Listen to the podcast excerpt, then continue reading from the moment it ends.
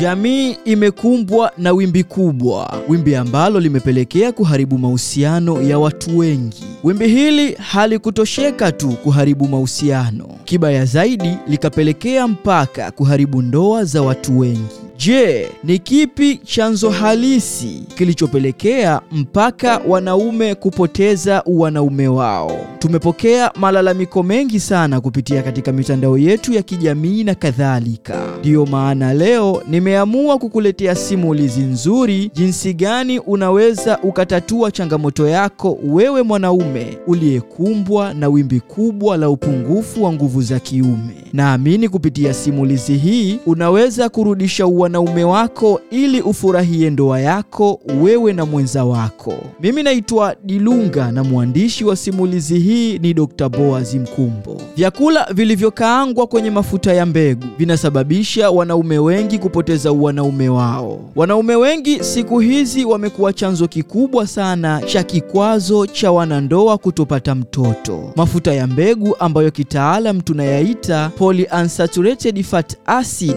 yana muundo wake wa kikemia ambayo huyeyushwa na joto dogo sana, kitu ambacho huwezi kulinganisha na mafuta ya wanyama, mafuta ya nazi, mafuta ya mawese ambayo unahitaji kutumia joto kubwa kuyayeyusha. Tangu mwaka 1977 mwongozo wa lishe wa Amerika USDG ulitupa katazo kwamba mafuta yenye kustahimili moto au joto kali siyo mazuri, tukaambiwa tutumie mafuta ya mbegu. Sasa tafiti zinaonyesha kwamba maradhi ya moyo na maradhi sugu mengi katika mwili wa binadamu yanatokana na mwili kuwa katika mzio sugu utokanao na sumu za vyakula na mtindo wa maisha. Low grade chronic inflammation au kuvimba kwa muda mrefu kwa kiwango cha chini mwilini huamshwa zaidi na mafuta ya mbegu kwa sababu ya wingi mkubwa wa uwiano wa omega 6 kuliko omega 3.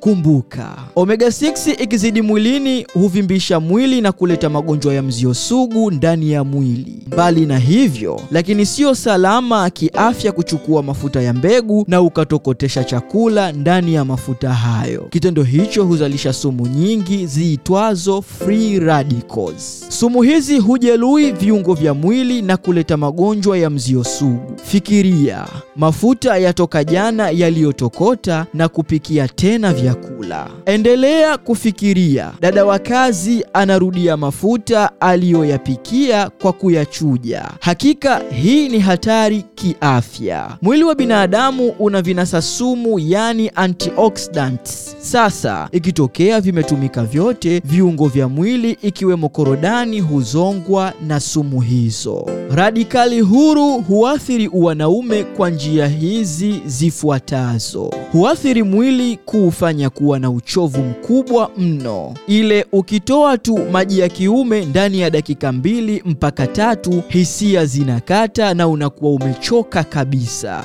Huathiri mishipa ya damu na kusababisha mishipa kushindwa kupanuka vizuri, kuruhusu damu itembee ya kutosha kwenye mwili. Free radicals huathiri mishipa kuzalisha nitric oxide ambayo ni kifungua mishipa na kusababisha maumbile kulegea. Huathiri ubora wa mbegu, wingi wa mbegu na uwezo wa mwanaume kuzalisha na kadhalika. Najua umehangaika sana kutafuta njia mbalimbali mbali za kutatua tatizo lako, lakini mpaka leo bado hujapata mafanikio.